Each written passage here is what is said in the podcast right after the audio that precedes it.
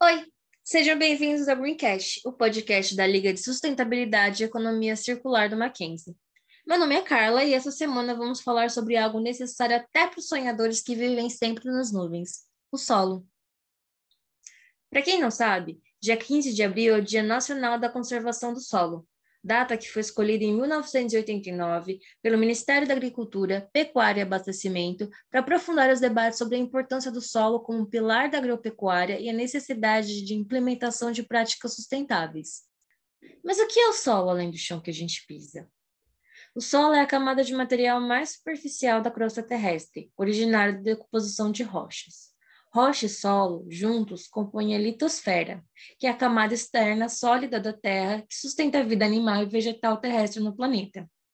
Sem um solo de qualidade, não teríamos base de produção de alimentos, energia, edificações e moradias que constroem nossos espaços urbanos, além da escassez de outros recursos naturais que dependem da interação do solo para sua renovação. Mesmo estando debaixo dos nossos pés e parecendo não ir para lugar nenhum, a gente está perdendo nosso solo. Um relatório da ONU para Agricultura e Alimentação revelou em 2015 que mais de um terço do solo do planeta está degradado por salinização, compactação, acidificação, contaminação e erosão. A erosão é o processo de perda de solo como efeito da ação dos agentes erosivos, tais como a água, os ventos e os seres vivos.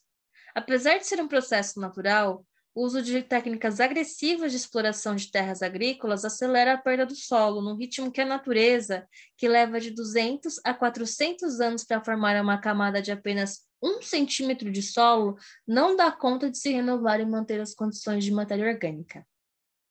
E sem o solo, a vida não se sustenta para a gente. Não só por dependermos do solo fértil para a produção de alimentos. A erosão acelerada causa mudanças climáticas, podendo contribuir em eventos desastrosos, tais como as tempestades de areia, já que um solo infértil não tem nada para ancorar os sedimentos e sem vegetação os ventos não encontram impedimentos para seguir em altas velocidades. Além disso, outros recursos naturais, como a água, dependem da infiltração no solo como parte do seu ciclo de renovação. Mas o Greencast não vem só te trazer notícias alarmantes sobre a erosão do solo. Nos últimos anos, a gente vem acompanhando o crescimento do interesse de práticas mais sustentáveis e ecológicas, e isso não fica só no plano do consumidor. O MAPA, que é o Ministério da Agricultura, Pecuária e Abastecimento, criou o Plano ABC, Agricultura de Baixo Carbono, com o objetivo do planejamento de ações a serem realizadas para a adoção de tecnologias de produção sustentáveis. Com seu primeiro ciclo entre 2010 e 2020, o Plano ABC é composto por sete programas e tem o objetivo de promover a redução de emissão de gases de efeito estufa no setor agropecuário. Através da adaptação a mudanças climáticas, mecanismos de monitoramento e ações transversais, o plano visa uma agricultura mais sustentável nos pilares social, econômico e ambiental, nos oito primeiros anos do Plano ABC, tinha-se uma meta de recuperar 15 milhões de hectares de pastagem degradadas, e a meta não foi só alcançada, ela foi superada. No seu segundo ciclo, o Plano ABC fomenta o uso de tecnologias de produção adaptadas às condições tropicais e o contínuo aperfeiçoamento dos sistemas produtivos de alimentos sobre bases sustentáveis.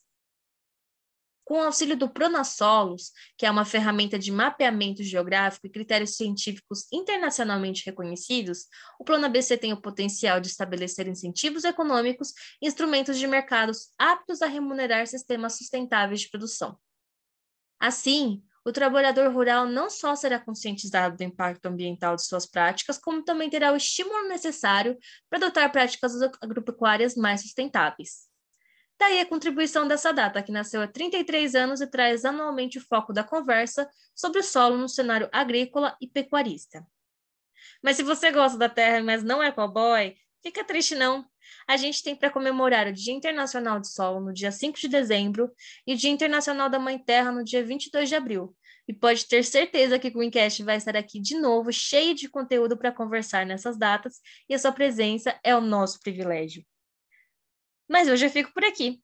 Muito obrigada pela sua visita e é sempre um prazer gravar esse podcast. Aproveita que você está aí, dá uma passadinha nas nossas redes sociais, segue a Liga no Instagram, LinkedIn e vem ajudar a tornar o mundo mais circular e mais sustentável.